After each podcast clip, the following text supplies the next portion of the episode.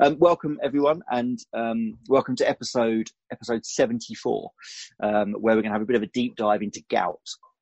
Um, and uh, there's there's way more than an hour's worth of, of talking about gout, but we're going to try and cram as much as we can in, and we are utterly delighted to have Professor Keith Rome with us. Thank you, Keith, for joining us and giving us some of your time. Quick introduction. Um, you should know who Keith is, I'm sure, but uh, forgive me if I get this wrong, Keith, but a still a, still an associated professor with AUT in New Zealand, a visiting professor at Southampton University because you're now back in the UK, the editor in chief of JFAR. There's just nowhere near enough time to go through your published work. It's just it's just reams and reams and reams of it. Um, we're totally totally delighted to have you and and and uh, sort of delve into your brain and, and, and, ask lots of questions about gout and and, uh, and its associated sort of um, things as well. So thanks for joining us. And let's just get straight into the questions. I had loads of questions come in on the emails when I announced this episode. A popular one, I think, um, with students, uh, new grads, and and you know uh, experienced podiatrists alike. And we might as well start at the beginning and just go straight back to uh, one question that came in, which was, "What is gout?" Um, and then the the the sub question there was, could you just talk a little bit more on the on the cellular level about the deposits within the joint and this sort of this crystal arthritis that we know it to be? Thank you, thank you for inviting me in the first instance, and uh, a great pleasure to, to talk about gout. And um, gout is something I really only experienced when I first moved to New Zealand about 13, 14 years ago, and I was um, privileged to be invited to a a large rheumatology clinic in, in Auckland where gout patients came in. And my vision of gout was that it was always an older person, a Caucasian sitting and having a glass of port with his foot up. And I say he, and I come back to that in a moment.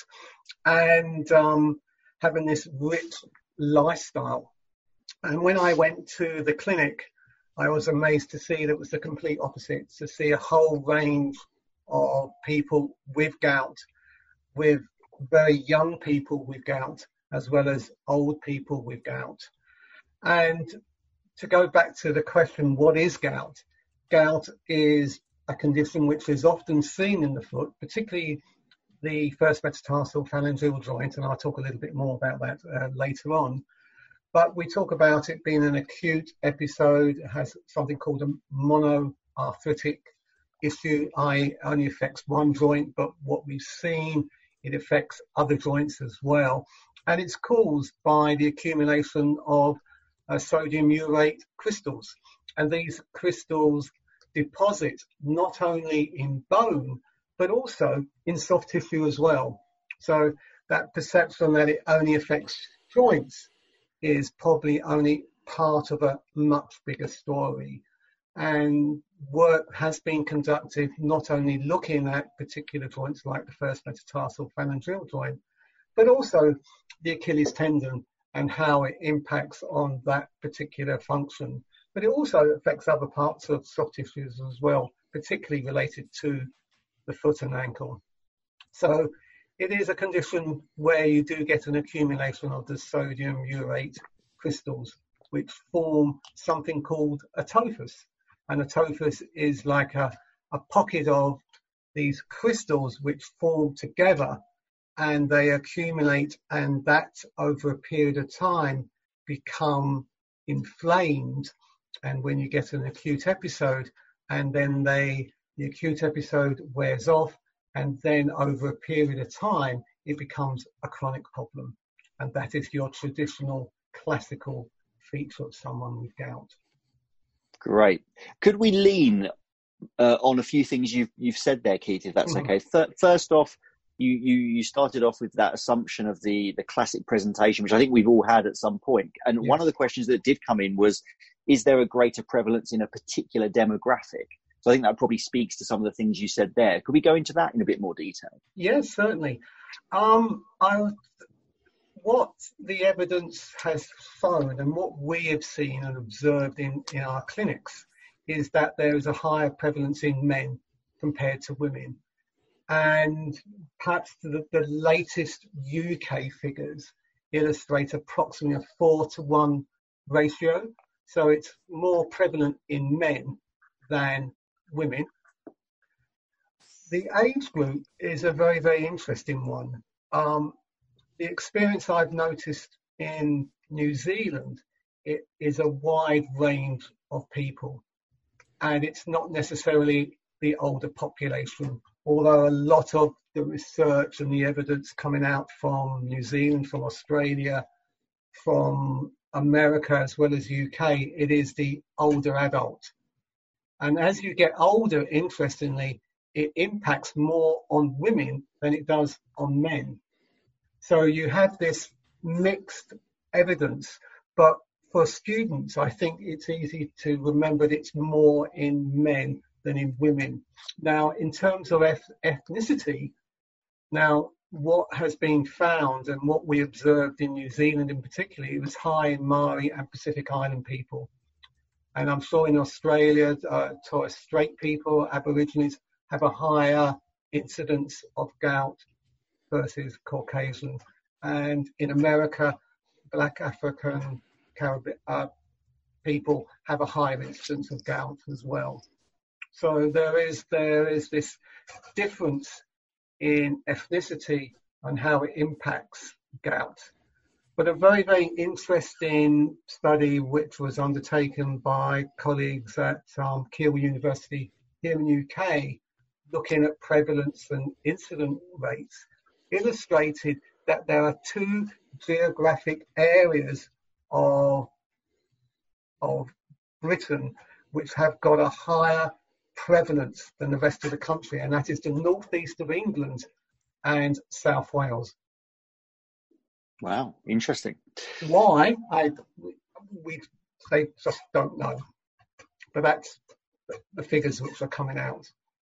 Great, and um, you made reference to someone living um, a rich life, a good life. Yes. You know, we, we, life, we, have yes. this, you know, we have the visions of you know port and um, and good steak and things. Um, when we're talking about what causes gout, uh, we, is that, that still very much part of the discussion, or is it more linking towards the hereditary link, or is there is there a, a shared sort of um, responsibility there? I think it's a very good question. It, it is multifactorial, like many of these long-term chronic conditions. And when we talk about diet, we classically think about high purine diets. So high purine, like in meat, uh, but also, what we mustn't forget is also alcohol, uh, shellfish. They have been, from a dietary perspective, indicating that these people do have more of an attack of gout when they have high amounts of these high purine uh, foods. But what is more disturbing, and, and I think people should be aware of, drinking fructose or and sugar sweetened soft drinks can also accelerate that person getting an acute attack. Okay, and interesting. um, it's it's it, if you think from a, a socio-economic perspective, is that these sugary, high sugary, sweetened soft drinks are, are very inexpensive to buy, and it's and but people do drink it, and accumulation over a period of time does lead to acute attacks. Interesting. Okay. But on the opposite side of the coin is that if you drink coffee and perhaps vitamin C actually reduces the incidence of gout attacks. Okay, that's good to know. That's that's, that's always pleasing to know, isn't it? Yes. Uh, coffee. As a big coffee drinker myself, so um, could we also talk about um, some of the associated comorbidities and the clinical, the overall clinical picture of gout, rather than just considering it as a as a sort of um, as a condition that may present in isolation? Yes, certainly. I think um, everyone just thinks that when a person gets gout, that is it. They don't have any other conditions associated with it, but it's quite the opposite. We see many patients with gout having other um, diseases or comorbidities associated with, with gout. Um, hypertension, high blood pressure, cardiovascular disease, chronic kidney disease is a very sinister condition which is associated with, with gout. Type 2 diabetes, obesity, and the classical metabolic syndrome, which is where you get high hyperlipidemia, insulin resistance, and, and hypertension.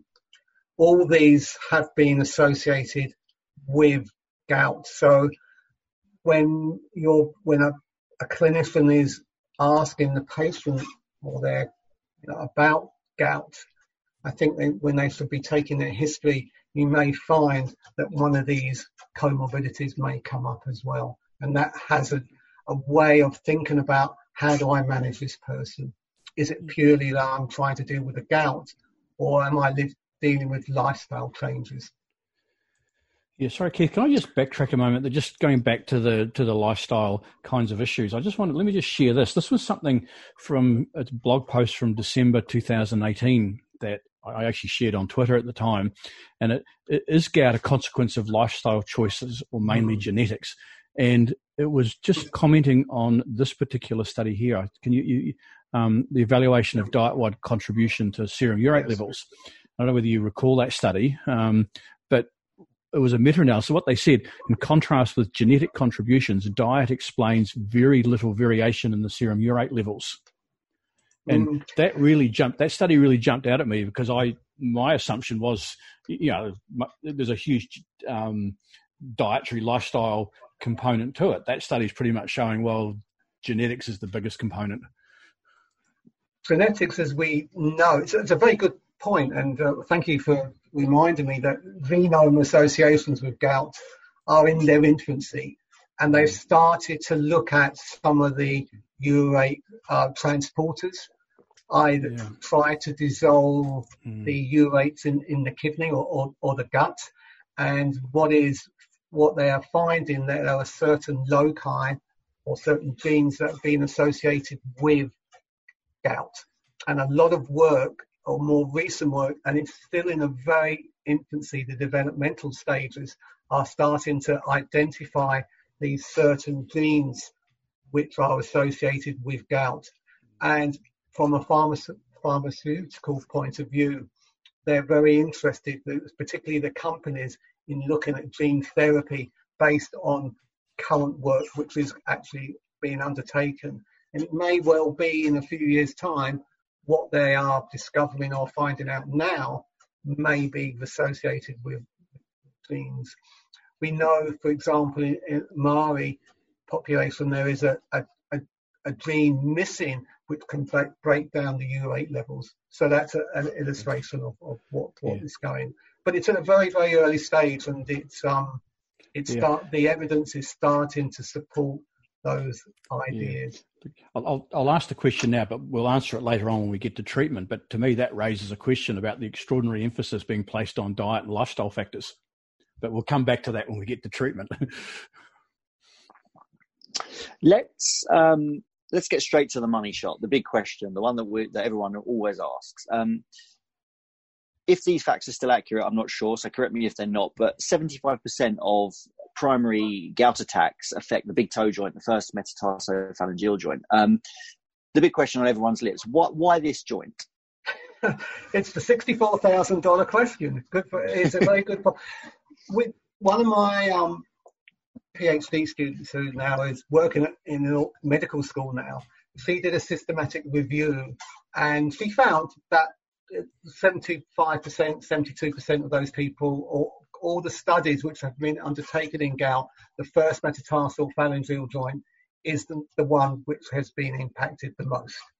There are other joints, and I'll come back to the theories of why in a moment.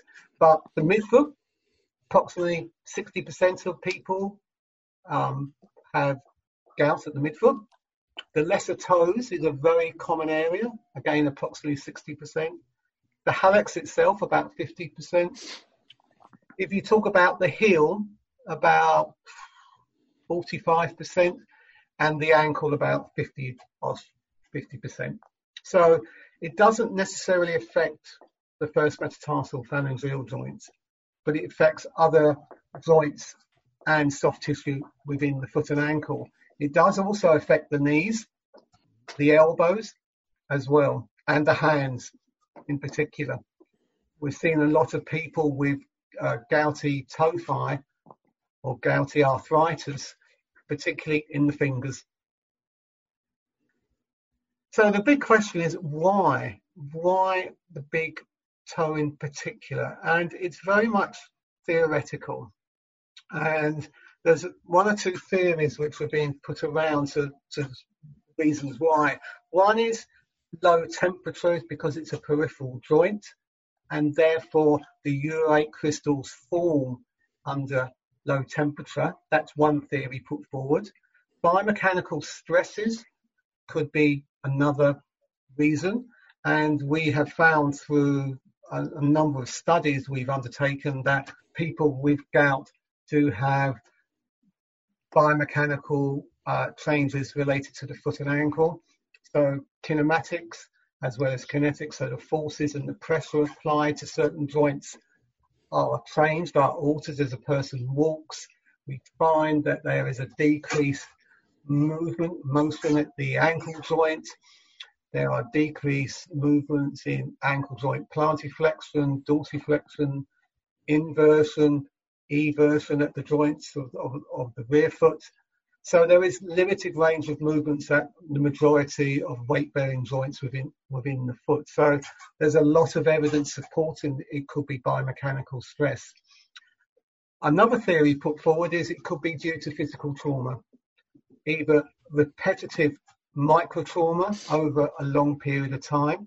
Hence, poor footwear, as an example, could be a contributing factor to the reason why. A wide foot, for example, and a very narrow shoe could be a, a, a, one of the factors, but it could also be a single macro traumatic event could occur. I also, and again, I, am not sure the evidence supporting this, that the, the pH is lower in more distal joints. Is that? Now, this is a study undertaken back in, you'll like this one, Craig, back in 1979, who put forward the idea of that. And now this is a, yeah. done under laboratory setting. Okay. But it still stands as, as a theoretical reason for the reason why. Whether it's the main one, who knows? Yeah. But there is one other factor which does come into play, which I leave to the last, and that is degenerative cartilage is also a factor. So what we find is that a lot of people with gout also have osteoarthritis. Now, what comes first is we're not quite sure whether the osteoarthritis leads to the gout or gout leads to degenerative changes at the cartilage. Who knows? But that's another theoretical reasoning behind why the first metatarsal phalangeal joint is the most prominent joint within the foot, uh, with, yeah. associated with gout. Yeah, I think it was Edward Roddy was the one that was pushing the the sort of the OA angle. And yes, if yes. I was to, which one do you think it is? What's your best guess? Oh, um, I think like many, I'm going to sit on the fence here, like many things, because it's multifactorial. Yeah. I'll say again, it's multifactorial. Yeah. I think it's a number of events put together uh, like mm. a trigger, which leads to a person getting gout. If you put into the equation or the mix diet or some kind of other episode which is occurring, then the person to get an attack is likely to, to get an acute episode. I mean, at the end of the day, it could be all of them. It could be the temperature, could be the yes. pH, could be the trauma, and it's just correct that the, all of them correct that environment that you know add in the genes and the diet. Bang, you know, it's very much so. It, it is, and that's the reason, and that's why there, there isn't one stronger theory than another. Keith, you mentioned the low temperature theory. We just had a yes. comment from um, Andrew saying, would the low temperature theory also would would that be consistent with why gouty attacks seem to occur more in the middle of the night? Um, I oh, that's a very good question. I hadn't really thought about that. So thank you, Andrew, for that question. Um, oh, possibly, but I, I I have not seen any evidence to support that kind of claim, but it, it sounds logical.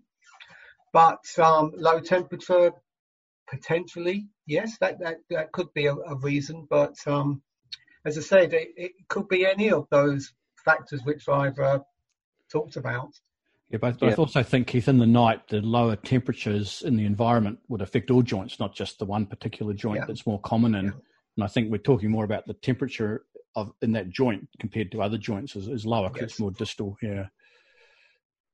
Um, the thing that fascinated me, what, the, some of the stats you just threw at us, Keith, was the the midfoot, sixty percent. Um, mm. Not not an insignificant uh, number. Um, question for you: If we have a patient presenting clinic, you know, with a with an inflamed big toe joint, whether we're a, a third year student, a new grad, or an experienced podiatrist, we ask a group of podiatrists, give us your top three differentials, and it's reasonable to assume that gout probably makes that top three in an inflamed big toe joint. Uh, a presentation of midfoot pain, we ask people for their top three differentials. Why aren't more people I'm making an assumption gout probably doesn't make that list for most of us. Why aren't more people thinking gout when we're thinking midfoot pain? Actually, Keith, Keith sorry, before you answer that, Keith, I just, I just got a little comment. I, have a, a, colleague of mine quite a few years ago, who I have a lot of respect for, so said to me that the most common cause of midfoot pain is gout. Now, there's obviously no evidence numbers to put on that, but it, it was someone who I actually respect, and I thought, oh, okay. Now, I can only recall in recent times seeing it twice. So either they're wrong or I'm missing it or somewhere in between. So I'd sorry to interrupt before you answer the question. But no, not, put that little comment in there. not at all. It's, it, it's, it's an interesting point because most people, when they look at the midfoot, and they would automatically think that you're dealing with osteoarthritis because of the degenerative changes at that joint.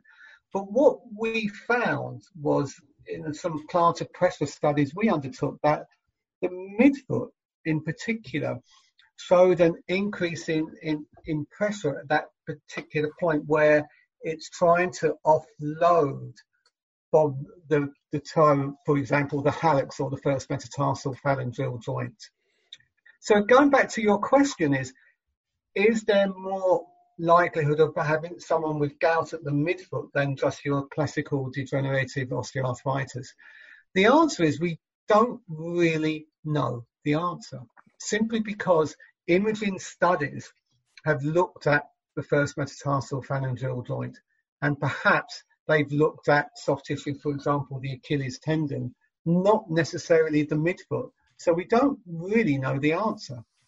We we assume that if osteoarthritis is occurring and the person's got a history of gout, let's say at the first metatarsal phalangeal joint, it doesn't necessarily rule out that they haven't got tophus at the midfoot as well.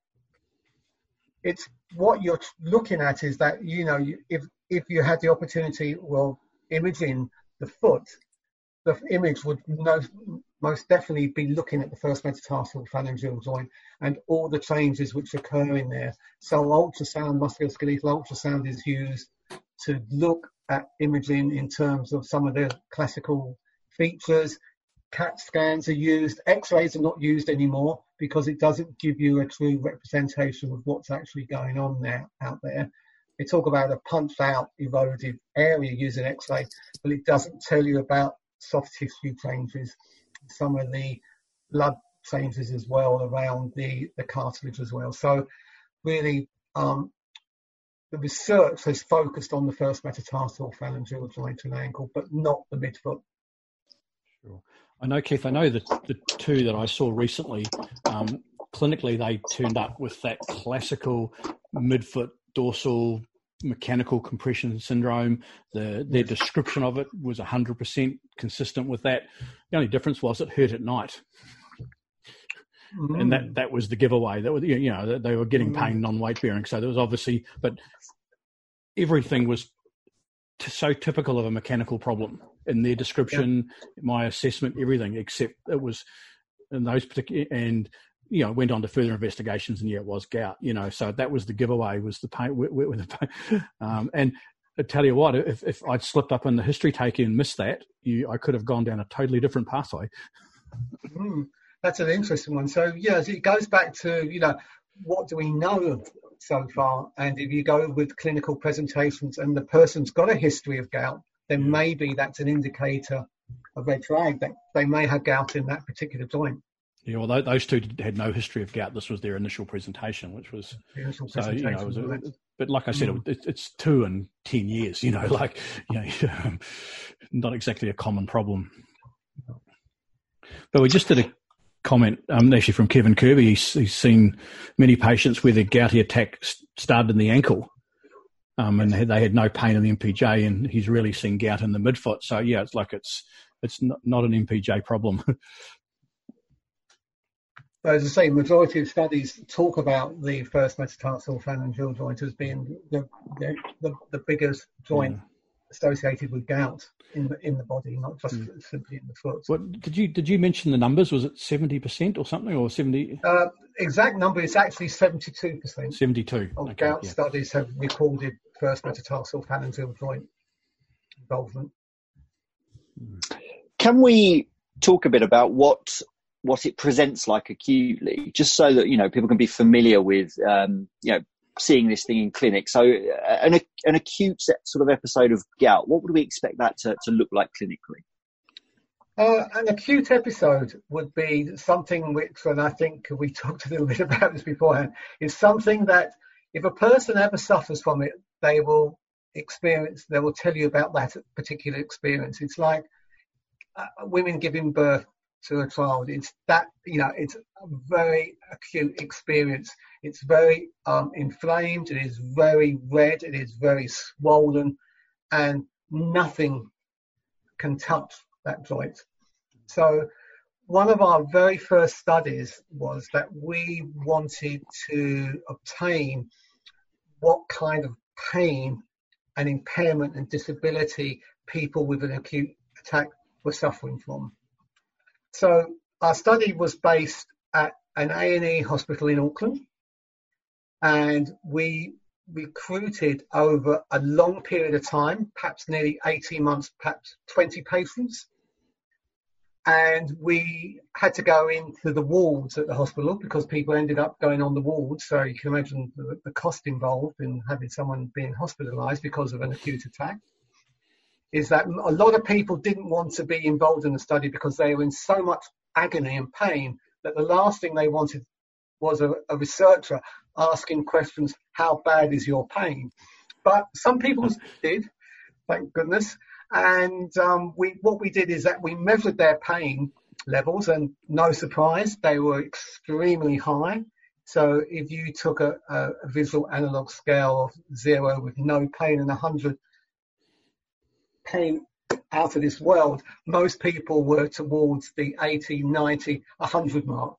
So immense pain. That pain over a period of days and weeks subsided.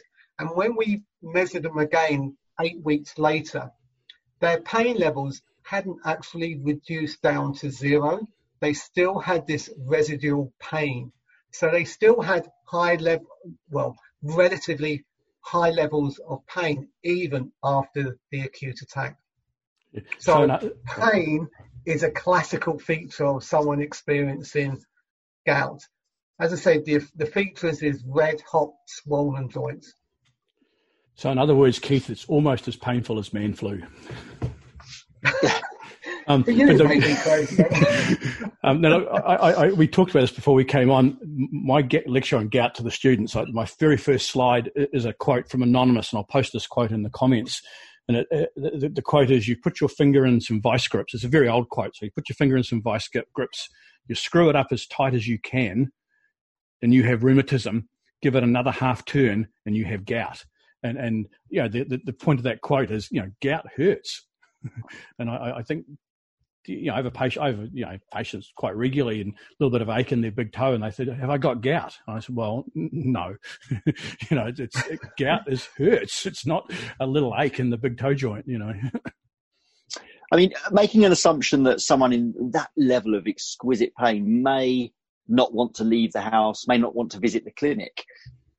Therefore, I think, becomes important in our history taking when someone presents with a painful big toe and they say it's been bothering me for three weeks to ask those questions. What what was this like three weeks ago? Because it could well be that that, that, that sort of you're, you're missing the acuteness because they, they just weren't willing for anyone to even. To, they don't want anyone to. They don't want to think about anyone touching this, let alone you know assessing it properly.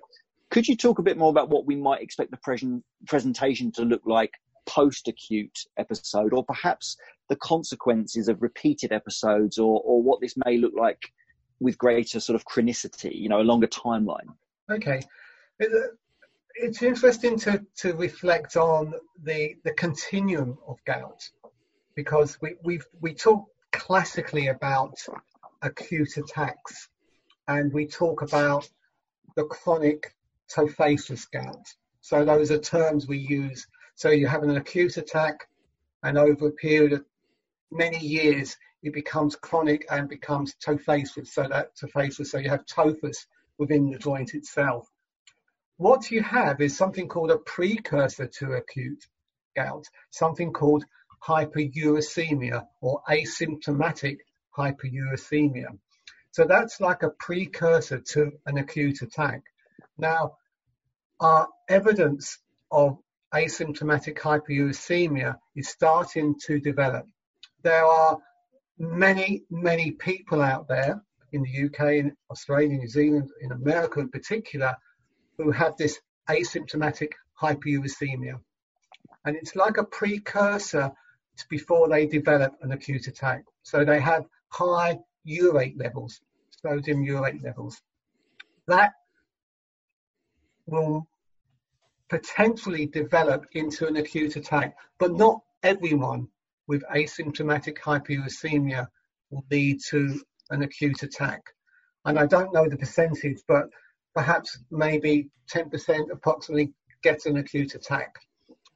Once they have an acute attack, then they will have episodes or intermittent gout where for many weeks or months or years no attack occurs and then suddenly they get an episode. Now it could be due to trauma, it could be due to diet. There are reasons or unknown reasons, I should say, on why suddenly they should get another an attack. That vicious cycle continues on of these acute attacks, intermittent attacks, and gradually over a period of years it becomes chronic. And then you get the classical chronic tophaceous gout where you get a fixed joint, very limited range of movement. Um, you get this quite bulbous feature of a tophus which sits on the joint or within the joint itself or around the soft tissue, and that is your classical chronic tophaceous gout. So it yeah. goes through different phases. Yeah. Actually, just just on that, Keith, my, my, limited understanding of the physiology is that you've got high um, high urate acids in the blood, and really what gout is is the body's attempt to, to lower that by sticking them in the joint. Yes. So, what I'm leading up to, if that that is the case, any blood test for urate levels is not going to be that good because the body's just lowered it by sticking the urate into the joint. Is that correct? Or um, oh gosh, it's a bit more complicated. I said my that. limited understanding. You know. See, there are um, there are certain blood tests which can be taken, which will give you urate levels. Now that will indicate that you've got high you know, sodium urate levels in, in the blood. Does that mean that that person has got gout? It may not necessarily be the case. So blood tests are not necessarily the definitive way of coming up with a diagnosis. Aspirating a joint and then sticking the you know the, the fluid in a microscope, a light or polarized microscope, will give you a definitive diagnosis of, of gout and that's how they come up with a diagnosis. So it's you know they, they will see the crystals that's perfectly timed, under the microscope, it? under light microscopic light or polarized microscopy. The next two questions uh, that had come, or, or the, in the order that I'd written them down as they came in, one was someone who'd heard that bloods weren't that uh, valuable because you know someone goes to the GP, they have bloods, and they're told my uric acid levels are normal, um, which um, quite often can be the case during during the episode. And then another one was how do we diagnose it? Is it by aspiration blood assay, or is there is there any um, any comment you have on whether we could make a clinical diagnosis? Oh, I think by taking very careful history of the person understanding their comorbidities, if they've had previous acute attacks, but mostly it's through the GP or rheumatologist or rheumatology nursing who will come up with, uh, I should really say the rheumatologist will come up with the diagnosis through a criteria they use. There's a criteria which has been um, validated by two big rheumatology organizations, one the American College of Rheumatology, the other the European League Against Rheumatism, and in the UK you've got the BSR, the British Society of Rheumatology. So they, they have a criteria, but a lot of it is based upon the microscope and mm. coming up with a, a, diagnosis. But there's also other criteria they use, but I think that's from a, a rheumatology perspective rather than from ourselves as podiatrists. Yeah. Can I just ask you, like, I, I, my assumption is that most rheumatologists just stick a needle in the joint and take the crystal, take the fluid out and have a look at it. Um, and at the GP level, that wouldn't happen. But yeah. at the GP level, if you got your clinical suspicion, you put them on the drugs, they get better. Well, does it need to go any further than that? Like, like should a rheumatologist make, see them? I, I, personally, because I've worked with rheumatologists for mm. many, many years, my my my my own thoughts are it should be for rheumatologists. Yeah. Mm. But that's a personal opinion. Yeah, but if if the diagnosis is pretty clear and made by the GP, based yes. on the clinical history and the drugs. does it really need to, or I, I just? I, um, you're just you're hoping yeah. that you know that it, it it is gout that they're dealing with. Um, yeah, because well, there is I'm, another I'm crystal, there is another crystal arthropathy. I use the word arthropathy. It's, it's calcium. Oh, God, I always get my It's calcium pyrite, pyrite, biphosphate, pyrite, yeah, biphosphate, which mimics gout but there is, you know, the incidence of that is not as high as, as in gout. And there was a question about pseudo gout, so I'm guessing we've covered. I've just crossed that one off yeah. my list now. You've just yeah, covered yeah. that one for us. Perfect, brilliant. You're you're you're killing it here. This is great. Um, sorry, Craig. Go on. I interrupted you. Oh no, no. Look, I was just going to say there are a lot of questions coming in, but I'm I'm I'm not mentioning them because they're sort of out of sequence to where we're going. I think maybe let's okay. just keep going and then we'll come back to any we might not have covered. So sorry if Perfect. we don't get to everyone's question. There are, are a lot coming in. My just... internet connection is particularly sketchy this evening, so I've I've I've uh, I've not got the questions in front of me at all. My, my I've just turned off my laptop so that I can reduce my bandwidth. So keep an eye on those, Craig, and we'll get to them. Actually, Keith, yep. it, it, it, says a lot about the topic that people are asking so many questions. We have some topics that are interesting, but people don't ask questions about. But they're asking questions about gout. But we will try and get to people's questions. If not, we'll do it in the comments later. Or we'll, or we'll, we'll bend Keith's arm and get him to come back for a part two. Um, Keith, so someone presents in clinic let's say we have a suspicion that that, that, that we have gout in front of us. This is a, an exquisitely tender, red, inflamed uh, first MTPJ, let's say. Are there any very important differentials that we need to be mindful of? I think it's like with many of these, and I, I, I'll clump them together as called inflammatory arthritic conditions, which people should be aware of and you, you do have um, rheumatoid arthritis is, is your, your, your classical one. But you've got to be aware that rheumatoid arthritis is more what we describe as polyarticular, i.e. affects more than one joint. But that, that, I'm not saying that gout only affects only one joint. It could affect other joints as well, and particularly when you get the chronic stage of gout, the chronic tophaceous, because they'll get it in a number of joints in the foot as well as the knee and in the fingers as well. So people have got to be aware of which condition they're dealing with. So could it be septic arthritis? Uh, I doubt it. Again, again, it would be other signs which may give that away. Could it be related to psoriatic arthritis? Um, another, um, I won't say common condition, but has similar, you know, similar pain um, levels. So there are a number of inflammatory arthritic conditions which could be looking like gout, but it may not be gout. And I think you have to have, to have a very good history taking of the person in front of you to come up with, you know, what condition are you, you dealing with. But I think by, you know, looking at their, their history of previous episodes, I think gives it away. Gives it away. I think that's the, the biggest clue of what is actually happening. Perfect. So we'll fast forward and we'll make an assumption that we have a confirmed um, gouty uh, episode, a patient with gout in front of us. Can we talk a bit to the management of, of this? And we can obviously segregate this up. First of all, uh, we've already touched on medicate the medical management of this. Um, yes a question that was emailed into me before uh, before we went live a, a, couple of days ago was um, some people they see on gout are given uh, NSAIDs, uh, you know, usually naproxen, indomethacin, whereas others are put on allopurinol. Um, it, just talk me through, you know, some of the decisions uh, with given your work with with rheumatology departments, some of the decisions on what what may where where a rheumatologist or a prescriber may land and why. Okay. I'll talk because it's um, I talk from what the British Society of Rheumatology recommend, and I think that's a good starting point because we're in the UK audience.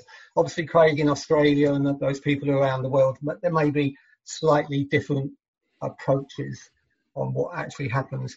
I think what most rheumatologists come up with around the world is a treat to target strategy. I they're always trying to reduce the, the serum urate levels. They're trying to ensure that they reduce the number of flares which occur in, in the body and also try to regress the tophus. I try to reduce or shrink the, the tophus itself. So when a person has an acute attack, non-steroidal anti-inflammatories is recommended. Colchicine, which has been around for donkey's years as, as, an, as another method of, of, trying to reduce the acute attack. In, intra-articular steroids have been used. I've seen it with rheumatologists use it, uh, particularly in the knee, wherever they've had an attack in the knee, use that. Um, allopurinol has is or can be used in conjunction with the others, but allopurinol is one of those urate lowering therapy drugs, which is used for someone normally with, with chronic gout. But it doesn't necessarily prevent the person having allopurinol when they have an, an acute attack. Really, it's trying to prevent the gout attack when allopurinol is used. Now, some people do get adverse effects with, with allopurinol. Very rare, but they do actually get it. Because it works via the kidney, those people who have chronic kidney disease are not recommended to have allopurinol. And there's a newer drug on the market called uh, which works via the liver and has less side effects than allopurinol. But allopurinol is probably the number one drug taken for prevention of gout attacks. And it's for life. What and that's where people misconcept that idea that allopurinol should only be taken when they have an attack. It really is a tablet which that if you take it continuously, is that you shouldn't, in theory, have an gout attack. Yeah, but um, I've had a number of comments over the years about colchicine being a really good diagnostic aid. If you someone has, uh, and I know for one of those midfoot cases I had, it fixed it within about twelve hours. Um, you know, if you have your suspected gout, you put them on colchicine for a couple of days. If it gets better, it's probably gout. Now, I'm not saying I agree with that, but these are the co- comments I've heard a number of times over the years. So it's actually really good as a diagnostic one, and that's exactly what I managed to organise for one of the, my midfoot those midfoot pains, and it subsequent to the colchicine fixing it, further investigations revealed, yeah, that probably was gout. Um, so it's it's, but my also understanding my gout can the sorry the colchicine can have some pretty nasty side effects. So mm. therefore, you use it in the short term as a diagnostic aid. Um, so I just wonder if you comment on that.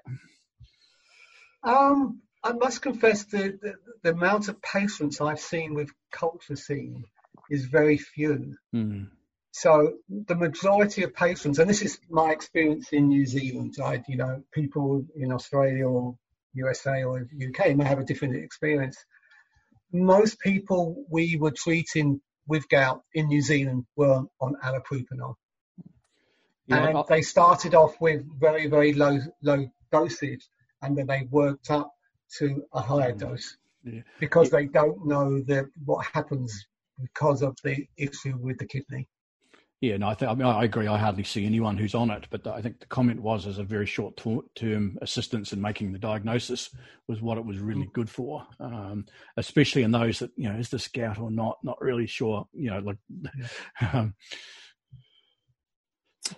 um, we've talked about tophi enough to, to bring them into the discussion. We know that we can sometimes get associated ulcerations. Um, mm. So while we're talking about management, could we just touch on whether we manage tophaceous ulcers in, in any different way to other ulcers, other foot ulcers that we see? Yeah. Um, we, I, I was very fortunate that when I was in New Zealand, I worked with a, a, an excellent rheumatology team, which comprised of rheumatologists and physios, nurses, and podiatrists as well. Uh, the podiatrists were trained in diabetes and had many years of experience in, in diabetes, but they also worked in our rheumatology clinics as well. And we experienced quite a few patients with ulcerative tophi uh, on the lesser toes. And one way of treating it was that, and I actually observed this, and I was oh, really surprised, was that there actually was debrided. Actually, the actual tophi was debrided. Now, when I did a presentation in Australia a few years ago, um, and I said this is how our clinicians work, and I actually had photos of what we actually did. They, they were a little bit horrified because they weren't allowed to actually remove the tophi because if you think what tophi are, they're actually impeding healing. And therefore, that ulcerative lesion would, was always going to be there and could potentially develop secondary infections. So they removed it and then they treated it as like a, a diabetic ulcer and used the appropriate dressings, wound dressings to healing for healing to occur. But it was interesting. Most of them we saw or we we actually or they actually treated were on the lesser toes. And it was um, we, we we wrote an article up about it, although we only saw seven or eight patients, and all of them had lesser toe ulcerations, and particularly, and I don't know why, and always made me think the third toe in particular, the apex of the third toe. Why the third toe? You could make some assumptions, could be due to footwear, could be, we don't know. But that's by observation, that's what we found, and that's how it was treated. Australia may have a different perspective on, that, and I'd be interested when you know, your colleagues wake up in the morning, Craig, their views on. Yeah. There's a couple. There's a couple of them there now. I noticed. I've noticed. Oh right. Good morning to all of the colleagues in Australia. Um, let's talk about footwear and, and also mm. under that umbrella foot orthoses. Uh, yes. Still, still on the theme of, of management of, of, you know of, of, the gouty patient, so to speak. Yeah. Footwear considerations, foot orthoses considerations. Obviously, it'll be contextual depending on the, the exact case. But any any sort of umbrella approaches that you can uh, speak to? More than umbrella, we've conducted about two or three big uh, clinical trials on footwear in people with gout um, what we have found that um, through a, a, number of different approach approaches. Oh, thank you. Yep, there's a couple of clinical ones as well there. Thank you for that. Um, it's that um, we found that a certain footwear characteristic is appropriate for people with chronic tophaceous gout. Now, I'm not going to go for a particular brand because I think that is unfair, but I'll go and talk about the certain characteristics which we felt or which we feel is ideal for people with gout. Really, they should have good shock absorbing properties, good midsole stability. They should have a rocker system within the shoe and if possible a wide toe box with a good flexion point at the first metatarsal phalangeal joint and it should be laced up or a zip. So a good walking shoe is your classical example and what we found in our trials is that it did reduce a lot of the impairment and disability and pain in those individuals. Thank you. Thank you for that, Craig. I'll, I'll, link to it in the in the comments for people who want to follow it up. Yeah, yeah. So from footwear, we felt was a very important factor, but a factor which was even more important, and this has really been emphasised in the evidence and the most recent evidence, is that patient education was a key pivotal point for success. Not only in our footwear trials, but in other trials as well. Gout, or I should say nurse-led education and podiatry-led education as well, is an, an essential component to how we manage people with gout. If we reinforce what gout is about, what may cause gout, how to prevent gout, have a good lifestyle, make sure that you take the appropriate medications when you um, when it's needed, that you look after yourself.